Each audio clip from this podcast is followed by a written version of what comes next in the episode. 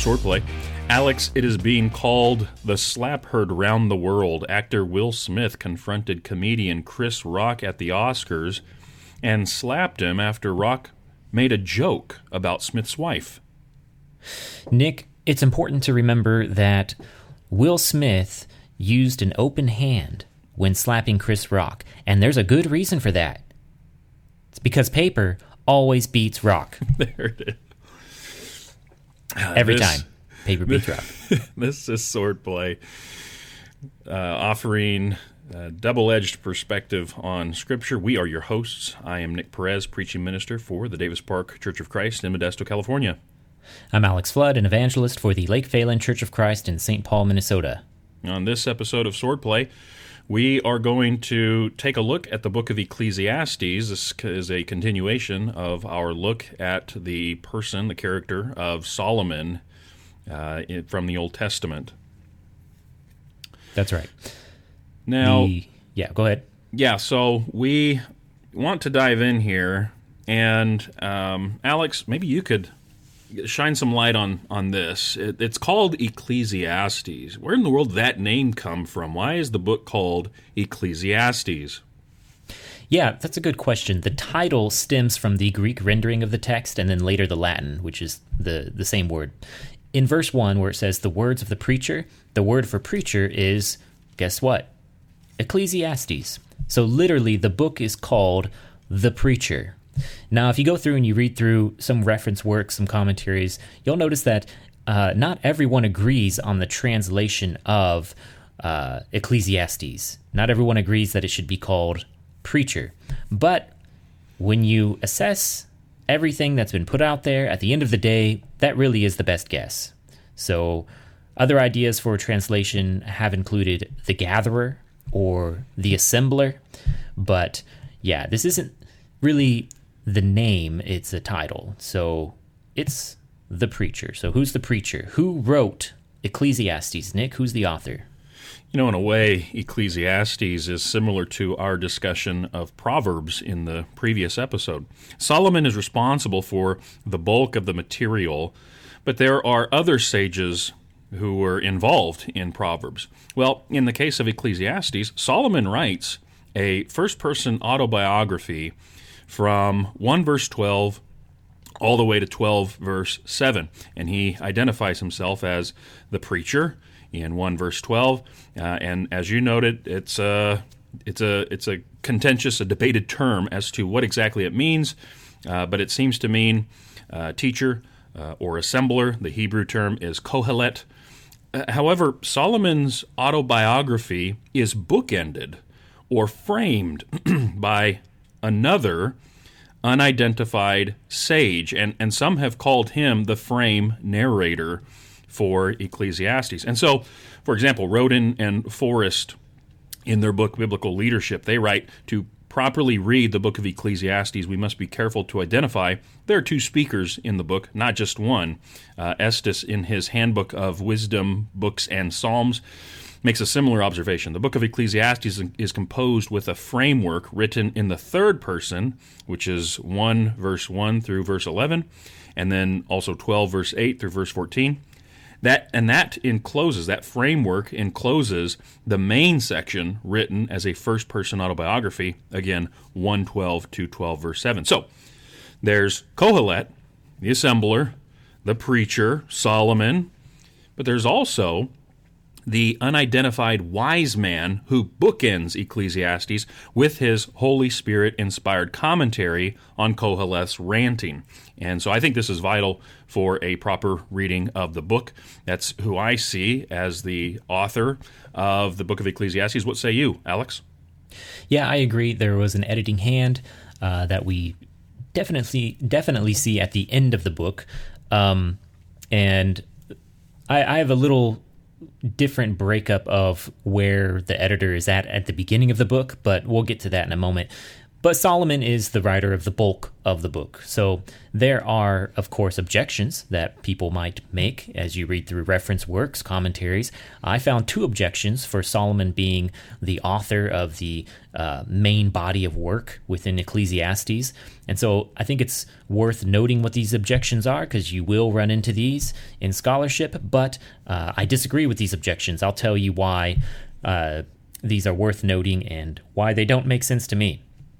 So the first objection is that uh, some will say that the author complains about injustice, as if he couldn't do anything about it. But Solomon, he's the king. He should be able to do something about it. So what gives? Obviously, this can't be Solomon. And then they'll reference chapter 3 verse 16 chapter 4 verse 1 chapter 5 verse 8 through 9 and chapter 7 verse 7 my problem with this objection though is that solomon never says that he couldn't do anything about the injustice that he sees. He's just saying that this is what he observes happening in the world. And you know what? Even if solomon acts upon moments of injustice his rule as sovereign in the land it can't undo the wickedness in people's hearts and he speaks to that as well. As soon as he saw one injustice, another follows on its heels. Also, a king, though he's the sovereign, he still has to deal within the complexities of alliances and politics and those who hold significant influence and power and wealth within the land. He's not the only one with those things, you know. So, this is part of Solomon's point in actually chapter 5, verses 8 through 9, that you have one official who watches and covers for another official, and then those officials have higher officials who watch and cover over them.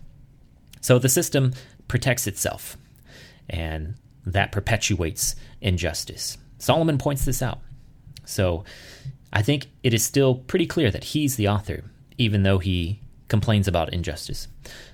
The second objection though, is that uh, some will say the author is using some strange words. They're using words that are borrowed from the Persian language. And you know what? That wouldn't have been found in a Hebrew text before 539 BC. Therefore, the author of that time, post 539 BC, must have been the author of this letter, must have contributed to this letter. Well, my problem with this particular objection is that it doesn't actually have any solid proof for defining the authorship. It doesn't necessarily affect authorship at all. As a text, an ancient text that survives for hundreds and then thousands of years, it has to get copied along the way. And it's common scribal practice that when it gets copied, every now and then, certain terms will be updated to the most recent vernacular to make it available to the current uh, generation. So, linguistic updates on ancient texts don't necessarily equate to additional authorship. That's my main objection to that. So, you're going to find that people don't think Solomon wrote the things that it says Solomon wrote. And here are those things you'll run into. But this ties into when was Ecclesiastes written then? Because if you think it was written by Solomon or by somebody else, that will affect when you think it was written. So, Nick, when do you think Ecclesiastes was written?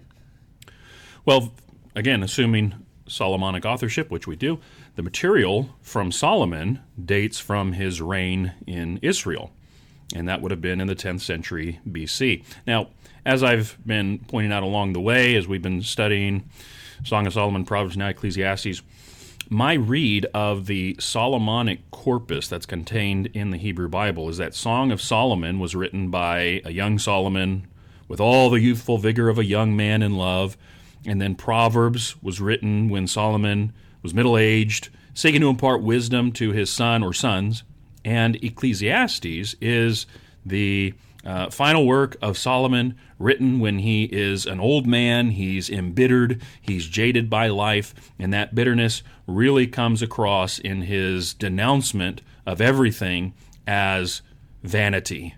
Uh, and that's a, a term that shows up again and again, and one that we'll look at here more closely as we go along. Now, as far as the time of composition for the bookends, right? Remembering that uh, my read of this from 112 to 12:7, that's all Solomon, and that that's from him. Well, what about those bookends that are written by the unidentified sage? 1 verses 1 through 11 and 12 verses 8 through 14. Uh, determining the, the date for that is difficult because well, we don't know who who that person was. It's it's difficult to be dogmatic about this. I I suppose that someone could argue that perhaps he was part of the cohort that Hezekiah tasked with collecting and copying the Proverbs of Solomon. And if we really want to get crazy with the Cheez Whiz, I suppose that we could speculate that it may be Hezekiah himself who framed the narrative. But all of this is uh, mere speculation. Uh, the best we can say is sometime after Solomon composed his portion, an unidentified, uh, inspired writer came along and attached the beginning and the ending to what Solomon had written. Uh, further elucidating what we're reading here from Solomon's hand. So that's what I see in terms of date. What do you think, Alex? When was Ecclesiastes written? Well, I agree. Solomon's the author, so his portion, whatever portion you ascribe to him, is going to have to be written during his lifetime. I think towards the end of his life is probably uh, a reasonable uh, proposal. Uh, if you take a non Solomonic authorship position, you're going to likely say that it was written within the range of the 7th to 4th century BC. Now, those who take that position, it seems to me that that's based primarily on linguistic analysis. So, if we look at the manuscripts that we have of Ecclesiastes, uh, people have noted that they seem to be more Aramaic in origin, more Aramaic than Hebrew. Of course, Aramaic became the common language for the Jews during and post exile.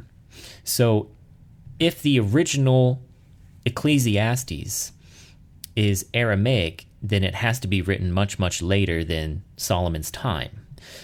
However, I think that there probably was an editor who gathered the written and oral tradition during that exilic period and composed a fresh, complete copy of Ecclesiastes.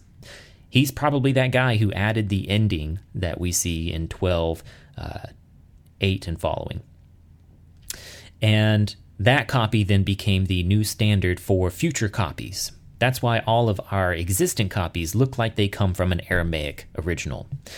You know, you have editing like this happening with ancient texts uh, naturally frequently. Such editing, though, it does not in itself mean that, okay, something was corrupted in the process. It doesn't mean that the spiritual truth and the intent of the original was lost. Whatever the linguistic analysis is, it's ultimately impossible to prove or disprove authorship with manuscript data alone. Because the earliest copies we have of Ecclesiastes, they're still going to be 800 years removed from Solomon's time. And so that means that's 800 years that Solomon's writing is going to be subject to copyists, uh, translation, fragmentation, and recompilation. And such natural occurrences, those aren't scary things. They have to happen. And they're not indicative of textual unreliability. You can still have reliable text, even though those things have to happen. I do think that it does require a little bit more faith in God's divine providence, though, to provide to provide and to preserve His truth within a written text. Written texts have a shelf life, so when you're trying to keep it alive for hundreds or thousands of years, there has to be some divine providence in there. And it seems clearer to me the more I study textual transmission that I think oral tradition must play in our evaluation of all this an important role, maybe even more important than the role of physical manuscripts as we talk about biblical interpretation. So, as a Christian, as a believer in the divinity of the inspiredness of the Bible, I think it's just fine to start with the presupposition of Solomonic authorship. And then from that position to look for what you would expect to affirm that position within the existing evidence the extant evidence that we have. I think that's worthwhile. And I think it's worthwhile because, you know, the religious communities for which these writings were written and received, uh, that's the way they viewed it. They viewed it as, hey, we've always seen this as Solomon's work. And so, to me, it seems perfectly reasonable then, as a modern believer in the Bible, to carry on that same oral tradition uh, as we look at the written tradition in front of us. So, Nick, we have Ecclesiastes in front of us. Why do you think it was written in the first place? We're taking Solomonic authorship plus an editor. What did they want to accomplish? Duane Garrett, in his commentary on Ecclesiastes for the New American Commentary, writes that Ecclesiastes has been subjected to a bewildering array of interpretations. And then he provides several uh, of examples which uh, have been offered historically concerning the purpose. Uh, as I look at Ecclesiastes and, and keeping in mind that Ecclesiastes is this frame narrative, it's a, a composition of these two writers, Solomon and the sage. It may be possible to identify two purposes. There's Solomon's purpose, and then there's the sage's purpose. Solomon's purpose revolves around the theme vanity or meaningless. The Hebrew there is hevel. And so he seems to take as his thesis uh, 1 verse 2, which is the summary statement by the sage vanity of vanity, says the preacher, vanity of vanity, uh, all is vanity. So, though there are these, these are the words of the sage, again, he is accurately capturing Solomon's main point. Now, that term, uh, Hevel, appears over 30 times in Ecclesiastes, and most of these uses are from Solomon's pen. Each time Solomon reflects on what he observes in life, he asserts that all is indeed Hebel under the sun. And at the same time, despite his best efforts, he simply cannot get away from the goodness of faith and fearing God. Uh, for example, in 8 verses 12 and 13.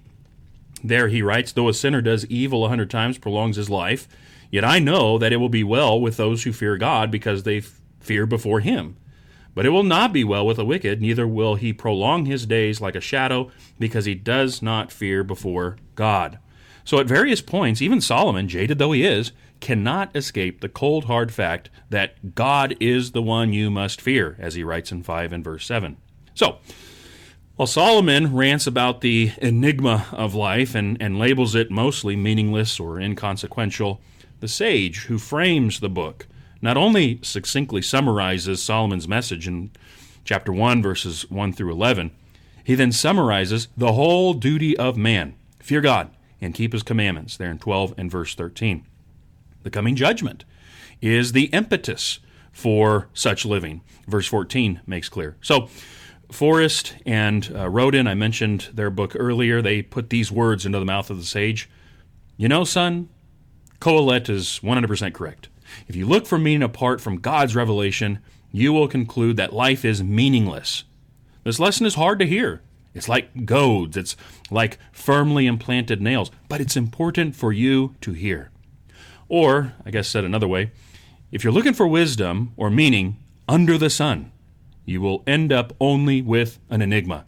And this is why you must look above the sun to God for wisdom, meaning, and significance. So that's what I see here concerning the purpose of the book of Ecclesiastes. Uh, what do you think, Alex? Why was it written? You know, I think Solomon seems to have two major overarching purposes for writing Ecclesiastes. First, it seems Solomon wants to give the common man a simple set of rules for living life. Enjoy your food and drink. Enjoy the work of your hands. Enjoy doing good. And enjoy it all with a woman you love. Of course, that's only four points. So if you want a five point sermon, I guess you can add the editor's uh, fear God, right? so enjoy those things. You get that from chapter 2, verses 24 through 25, chapter 3, verse 12 through 13, chapter 9, verse 9. Enjoy your food and drink, the work of your hands, doing good, and with the woman you love. Of course, all of these things, they're not found conveniently in one place, as I listed the references, they are found within the ranting. so while it is a simple list, and a good one, it's not a simple task to pull it out of what I'm going to label as Solomon's vexation. I mean, he calls it vexation, so I guess that's what it is. That brings me to what I see as the second purpose of Solomon's writing This man, Solomon, he has discovered something painful in his gathering of wisdom and insight. Get that in chapter 1, verse 18. And by discovering, uh, what he really means is by revelation. Get that in chapter 8, verse 17. He says, I saw every work which man cannot discover. It's like, okay, well, then how did you discover it? it's like, well, it must have been by divine revelation. So, whatever it is that vexes Solomon so much that he says at one point, you know, he, he has uh, the joy that you're supposed to have from these things that he said you should have. Uh, it would be good to tell yourself your labor is good. It's like all these all these things. It seems like he can't do that for himself. He can't find that joy. He doesn't have that joy. He's lost it, and for some reason, it's tied to whatever it is that's been revealed to him. So whatever it is that vexes Solomon so much that's been revealed to him, he speaks around it. You know, whatever it is, whatever uh, sometimes this task is, or this hidden work of God. So his purpose is not actually to reveal everything he knows. In fact, it kind of makes it sound like he's saying it's better not to know what I know. so he does this to vent his frustration. If Solomon at times sounds like a ranting madman, well, the words of Agrippa come to mind Your great learning has driven you mad. Go read the book of Acts, you Bible nerds. I know you know what I'm talking about. Come on. So, something about this writing must have been a cathartic exercise for Solomon. I think Solomon's uh, writing actually starts, this kind of goes back with the structure question, in chapter 1, verse 3. And I think it ends in chapter 12, verse 7. I think chapter 1, verse 2 and chapter 12, verse 8, they're uh, the same verse. I think those are original to Solomon's work as well. It's not him speaking, but it's offset as this introductory and conclusion uh, statement. Like I imagine a royal MC shouting the intro and exit song as Solomon approaches and then leaves the pulpit. Hear ye, hear ye! Vanity of vanity, says the preacher. All is vanity. Mic drop. I see chapter 1, verse 1, and then later chapter 12, verses 9 through 14. That's the editor later on. And I think he does have his own purpose as well. So that brings me to the editor's purpose. I think the editor's purpose is to uh, do a little PR spin on, on some of the things that Solomon has written here. Uh, this cathartic exercise of Solomon, it is full of uh, all kinds of strange things and a uh, little depressing. A little depressing. You know, it's not it's not like reading Philippians, right? It's, it's not a whole lot of uplifting things to meditate upon. So the editor comes along, he does a little PR spin. We'll, we'll call it a divinely approved PR spin. And uh, he says about this writing, you know, on the one hand, hey, it came from Solomon, he's an inspired writer, but on the other hand, it's full of riddles inside of mysteries wrapped in enigmas. So someone had to come along and say, yeah, thank you, preacher. That was a good sermon. Sounds like what you're saying is we should all trust God and remember that everything we do will be judged. it's like, it's like, oh, thank you for that second sermon because uh, I'm not really sure if I would have caught that uh, my first time through the ranting, but uh, that was a good that was a good spin. Thank you. Um, the one common purpose I do see though between the editor and Solomon is that they both agree that sometimes there are things that are better not to know. Now that's something to think about. There's there are things that are better not to know. For the editor, excessive devotion to writing and learning is weary to the body. Chapter 12 verse 12. For Solomon, much wisdom brings much grief. Increasing knowledge increases grief. That's chapter 1 verse 18.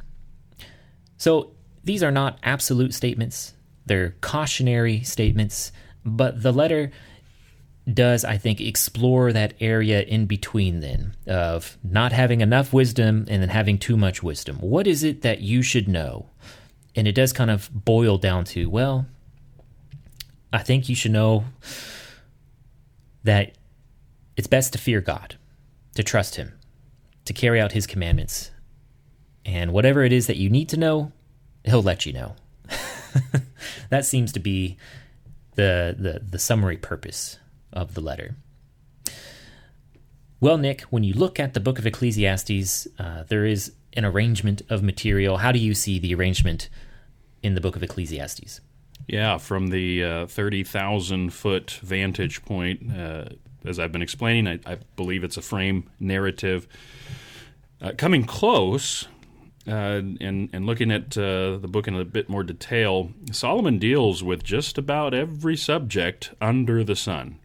He talks about wisdom in chapter 1, verses 12 through 18, wealth in chapter 2, verses 1 through 11, also chapter 11, verses 1 through 6. There's an evaluation of both wisdom and wealth in 2, verses 12 through 26, and chapter 7, verses 11 through 14. Uh, he talks about time and the world in 3 verses 1 through 15. Justice and politics shows up uh, several times, 316, 4 verses 1 through 3, also verses 13 through 16, chapter 8, verses 2 through 6, uh, death in chapter 3, verses 18 through 22, and old age in chapter 12, verses 1 through 7. So, again, just about every subject under the sun, uh, Solomon is seeking to deal with, address, talk about in, in some manner, in some regard. And so that's what I see here in terms of how the material is arranged in Ecclesiastes. What do you think, Alex? Yeah, I think that's good. The only thing I would add, uh, since I do see chapter 1, verses 3 through 11 as also being from Solomon, is uh, for me in that section, you have a summary of the cyclical nature of all things. The cyclical nature of all things. And there's something about that cyclical nature that uh, Solomon has learned that doesn't doesn't rub him the right way. so, hmm. but there are yeah these sections that you've laid laid out for us. There are also themes that cross over into multiple sections. And so, what are some of those themes that you see, Nick? Well, I, I mentioned Under the Sun. I, that's a big one uh, that shows up uh, 29 times. Uh, Hebel, as I mentioned earlier, that uh, shows up uh, dozens of times. Yeah. And in terms of that, let me just uh, tack on here what we've been talking about. Estes writes the literal sense of Hebel is vapor or breath, and in its abstract uses in Ecclesiastes, it refers to anything that is superficial, ephemeral, insubstantial, incomprehensible, enigmatic, inconsistent, or contradictory. No single term can adequately encompass the sense of this key concept in Ecclesiastes, and interpreters have used various terms to render it. Hence, my English Standard says uh, vanity of vanities. That's your term there for uh, Hebel and how it's translated by those translators. My preference, and again, it's not. There's no single term that can capture it in all of its context, but my preference is the term enigma, uh, although absurd, is uh, good too. So. Uh, those are a couple that I see. Uh, what other major themes did you catch in Ecclesiastes, Alex? Well, I definitely think you caught the major ones, right? The vanity and under the sun. Um, so these are uh, maybe some minor themes. I found some interesting uh, things going on with the phrase "sons of men," sons of men. And when you come across that, you may just think it's uh, well, he's just talking about humanity in general. Uh, I'm not so sure. You look at chapter one, verse thirteen, chapter two, verse three, chapter three, verse ten and eighteen and nineteen Chapter 8, verse 11, chapter 9, verse 3, and verse 12. You have this phrase, sons of men.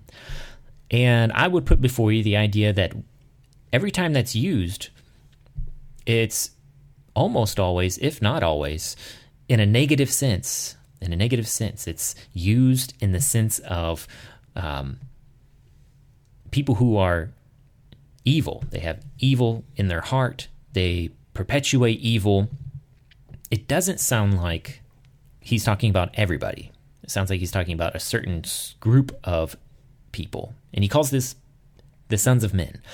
I think that, that may be theologically significant when we compare that to what we are now called in Christ. That is, we are the sons of God. Christians are not the sons of men, Christians are the sons of God. Now, the sons of God are almost always in the Old Testament referred to uh, angels. Not always, almost always. So you have this idea that, okay, the angels, these holy ones, those who stand in the presence of Yahweh God, they are the sons of God. But now in Christ Jesus, Paul says, Galatians 3.26 and following, uh, all of us who have been baptized into Christ have clothed ourselves with Christ. We are now all sons of God. So I wonder if there's something of a contrast to be seen there the fate of the sons of men versus what will later be more explained concerning the fates of the sons of God. And perhaps that's part of Solomon's vexation is maybe he doesn't know about that part yet. Maybe so I don't know.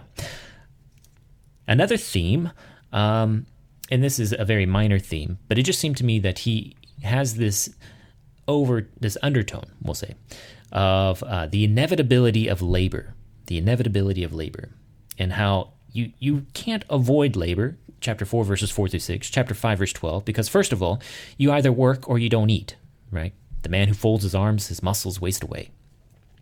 Uh, also, though, let's say you're rich and wealthy, uh, and you don't necessarily need to labor per se. He says, no, you should still labor because chapter five, verse twelve. Uh, if you don't labor, you don't sleep. You don't sleep. You stay up at night. And so, the inevitability of labor: work or starve. Well, I'm rich. I don't need to labor. Well, do you need to sleep? Work, or you're not going to sleep very good. That seems to be the idea. And so that kind of ties into the idea of, well, if you have to labor, if it's inevitable, because it's good for you, then you should labor in a way that you can enjoy. enjoy the work of your hands. See your labor as good. Okay, another minor theme I saw was um, goes with the Habel, the vanity, and it's the striving after wind. Striving after wind. Those usually go together, but not always. Chapter 1, verse 14, verse 17 chapter 2, verse 11, verse 17, verse 26, chapter 4, verse 4 and 6, chapter 4, verse 16, chapter 6, verse 9. So in the Septuagint, uh, it's translated as a, a preference of the spirit. Uh, depending on how you translate pneuma, pneuma can be wind or spirit. Uh, striving then can also be preference. It's somewhat of a riddle, somewhat of, of an enigma in itself. It's like, what exactly is that talking about? Uh, maybe it brings to mind the the what is it from the 60s or 70s? Running against the wind, something like that. I don't know. Uh, striving after the wind. It kind of seems like what he means by that is there's no good solution here. There's no good solution here. He uh, says in chapter 1, verse 15, What is crooked cannot be straightened. What is lacking cannot be counted. It sounds like what he's saying is that this is kind of the way it is, and there's actually no no solution. In all of my wisdom, all of my learning, there's no solution for this. So here's the best that you can do under the circumstances, because it's all striving after the wind. Okay. Last minor theme that I saw was this obsession with remembrance. I think obsession is right because this seems to be part of the core of what really bothers Solomon. Uh, you go to chapter 1, verse 11 says, There's no remembrance of early things, also of the later things which will occur. There will be for them no remembrance among those who will come later still. Uh, that's the NASB I'm reading from. There are some differences there in the Septuagint. Uh, you go to chapter 2, verse 16. It says, For there is no lasting remembrance of the wise man as with the fool, inasmuch as in the coming days all will be forgotten, and how the wise man and the fool alike die. Chapter 8, verse 10 says, So then I have seen the wicked buried, those who used to go in and out from the holy place, and they are soon forgotten in the city where they did thus. This too is futility. Chapter 9, verse 5 For the living know they will die, but the dead do not know anything, nor have they any longer a reward, for their memory is forgotten. And chapter 9, verse 15 but there was found in it a poor wise man, and he delivered the city by his wisdom, yet no one remembered that poor man. Uh, this whole thing about being remembered uh, really bothers Solomon. Uh, I would call it somewhat of an obsession. This is a minor theme within the book. Well, that's uh, all very good and interesting, and obviously we're going to have to come back to this one day and kind of jump into this chapter by chapter analysis that we do. But uh, for the purpose of introduction, moving along, Nick, how do you see Ecclesiastes interacting with the rest of Scripture? We call this intertextual studies. What do you think? Yeah, and, and I appreciated the the connection uh, earlier that you made, doing a little uh, preview of the inter- intertextual studies with the sons of men versus sons of God bit. That's good connection there. and that's really what we're talking about. Uh, both Old Testament and New Testament. How does Ecclesiastes uh, interact with uh, these other portions of Scripture? And um, so, by no means exhaustive, uh, but I do have a few that I want to bring to the listener's attention, and that is uh, Ecclesiastes as it is read in view of Genesis 3 humanity has been subjected to a futile life of toil and death. Uh, Genesis 3, verses uh, 17 through 19, there's part of the curse. The ground is cursed. And, and despite all of the sweaty, painful work, all you get is thorns and thistles. You work your whole life, and then you die. You are dust, and to dust you shall return, verse 19 of Genesis 3 says. Does that sound familiar? Well, it should if you're reading along with us in Ecclesiastes, because chapter 2, verses 18 through 23, uh, that's essentially Solomon's point. That's what he's summarizing. I, I hated all my toil in which I toil under the sun, he says. Um, he says uh, in verse uh, 22 What has a man from all the toil and striving of heart with which he toils beneath the sun? All of his days are full of sorrow, and his work is a vexation. Uh, even in the night, his heart does not rest. This also is vanity, vanity, vanity, vanity. It's absurd, right? Uh, under the sun, there is only futile, absurd work until you die. And uh, truly, unredeemed work, viewed through the perspective of under the sun, uh, it, it is void of meaning. And Solomon seems to be keying in on this. Can I add one more verse to that? Chapter, yeah, go for it. Chapter 12, verse 7 Then the dust will return to the earth as it was, and the spirit will return to God who gave it. Mm-hmm. So you have that continuation of from dusty came to dusty return, and that cycle is vanity. Go ahead, sorry. No, good, good, good, good. Um, you come into the, the New Testament, a couple of connections. Uh, one is in the book of Romans, chapter 8, and uh, Ecclesiastes read through the eyes of Paul, it would seem, in Ecclesiastes 8 and verse 20. For the creation was subjected to futility, not willingly, but because of him who subjected it, uh, in hope that the creation itself will be set free from its bondage to corruption and to obtain the freedom of the glory of the children of God. It's that first phrase there the creation was subjected to futility, not willingly. Um, hmm. Ecclesiastes was originally written in Hebrew. And as the Jewish people assimilated more and more into Hellenistic culture and adopted the uh, Greek language, they translated the Hebrew Bible into Greek, and the product of that is called the Septuagint. Alex has uh, been uh, working uh, in his reading through that particular translation, the Septuagint.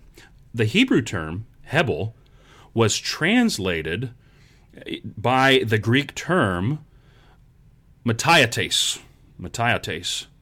And I mention this because that's the same word that Paul uses here in Romans 8 and verse 20 in discussing the present state of creation. The creation was subjected to futility, to mataiotes, to Hebel, if you will. Futility here in Romans 8 and verse 20. That's Koheleth's vanity or absurdity. And so Koheleth said, The world is absurd. And Paul says, Amen. You see, while the, the creation originally was good, even very good, now, due to sin, a state of enigmatic and absurd contradictions exist. Work is futile, pleasure is fleeting, popularity it's temporary. You can't take your money with you, and wisdom is ignored by most people. Health gives out, everyone dies. Things are not supposed to be this way. It doesn't make sense. It's absurd. And so, therefore, creation groans, and then we, in the midst of creation, groan, and then the Spirit within us groans, as Paul explains in Romans 8, verses 22 through 23. Uh, the picture there that's sometimes used as of the those nesting dolls uh, where you have the one, and if you take the top off of the one doll, there's another doll inside, and if you take the next, there's a little mini doll in the middle of it all. And so uh, that's kind of what Paul is saying: is you have creation, and and then you peel back that layer, and there we are in the midst of creation. You peel off that layer, and there's the Spirit within us, and all of it is groaning because of sin. It's not supposed to be this way. And so these absurdities, these enigmas exist as a result. Uh, so uh, that's, again, another uh, intertextual study, uh, a linguistic connection that I think is significant and intentional. Uh, finally, uh, one more is from Colossians 3, verses 1 and 2, where you set your mind on the things above the sun. You see, under the sun, as I mentioned, that's a significant phrase in Ecclesiastes. 1 verse 3, verse 9, verse 14, 2 verse 11, 17. 18. There's actually 29 times. I'm not going to list all of them, but they're there. 29 times, by my count, you have that phrase under the sun. So long as we are focused on life under the sun, we will only experience frustration. We will only experience a crisis of meaning. Or, to borrow Paul's phrase, it would be absurd to set our minds on the things that are on the earth. The world is temporary. Uh, we've we've learned this in big bold letters uh, with the word COVID, right? COVID nineteen, and the those stay at home orders. Those those were temporary. Uh, wars are temporary. Everything in this world is temporary. And so we need an eternal perspective. We need to see things the way God sees them as best we can. And we need to seek what God desires. We need to seek the things that are above and above the sun. That's the contrast, even though uh, that uh, phrase not necessarily used in Ecclesiastes. That's the contrast. You're focused on everything down here under the sun. You need an above the sun perspective in this, and uh, Paul supplies us that in Colossians 3:12. So, reading again Ecclesiastes through Paul's eyes, I think we see that. So those were those were some connections that I made uh, from Ecclesiastes elsewhere in Scripture. You you got any more, Alex? Yeah, just remember that uh, chapter one, verse ten, when the uh, lockdown orders happen again. See this? Is it new? No, it's already existed for ages which were before us. I did find one connection to the New Testament when reading from the Septuagint of Ecclesiastes, that Greek version. You get an extra bit of uh, information here in chapter 9, verse 9, where he says, uh, Enjoy life with the woman whom you love all the days of your fleeting life, which he has given to you under the sun. For this is your reward in life, and in your toil in which you have labored under the sun. Right before that, for this is your reward part, the Septuagint adds, All days are days of your vapor. All days are days of your vapor. Uh, that's likely what James is quoting in chapter 4, verse 14. And we did a podcast on the book of James, so you can go back and listen to that in the archives. But James chapter 4, verse 14 says, Yet you do not know what your life will be like tomorrow. That's one of the points the uh, preacher makes in Ecclesiastes. You are just a vapor that appears for a little while and then vanishes away. That looks like it was lifted right out of Ecclesiastes, but maybe that's uh, just me seeing that. And that's all I have on Ecclesiastes. Nick, do you have anything else? No. Wow, we uh, we upholstered a subject in forty three minutes or less. that's got to be a new personal record. So congratulations. 43 minutes. Well, sir. Introduction. Well done. Thank you. Thank you. Uh, why don't you tell our audience how they can help the podcast? Yeah, we are in just about every place you can stream uh, or download or take with you the podcast, Spotify, uh, iTunes Store.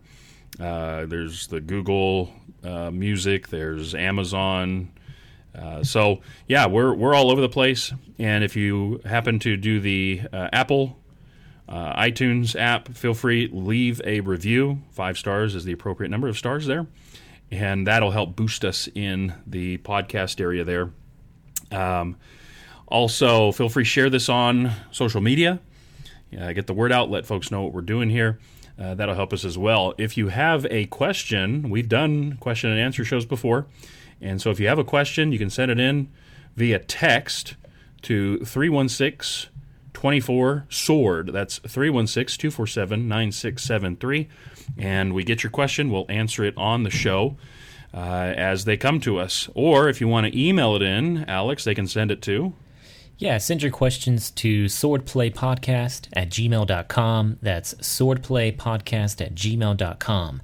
We like to save those questions, bring them in on one of our Q&A episodes, and we do appreciate you and your listening of what we have provided here. We hope it's been helpful and we will see you next time on another episode of Swordplay, your double-edged perspective on scripture.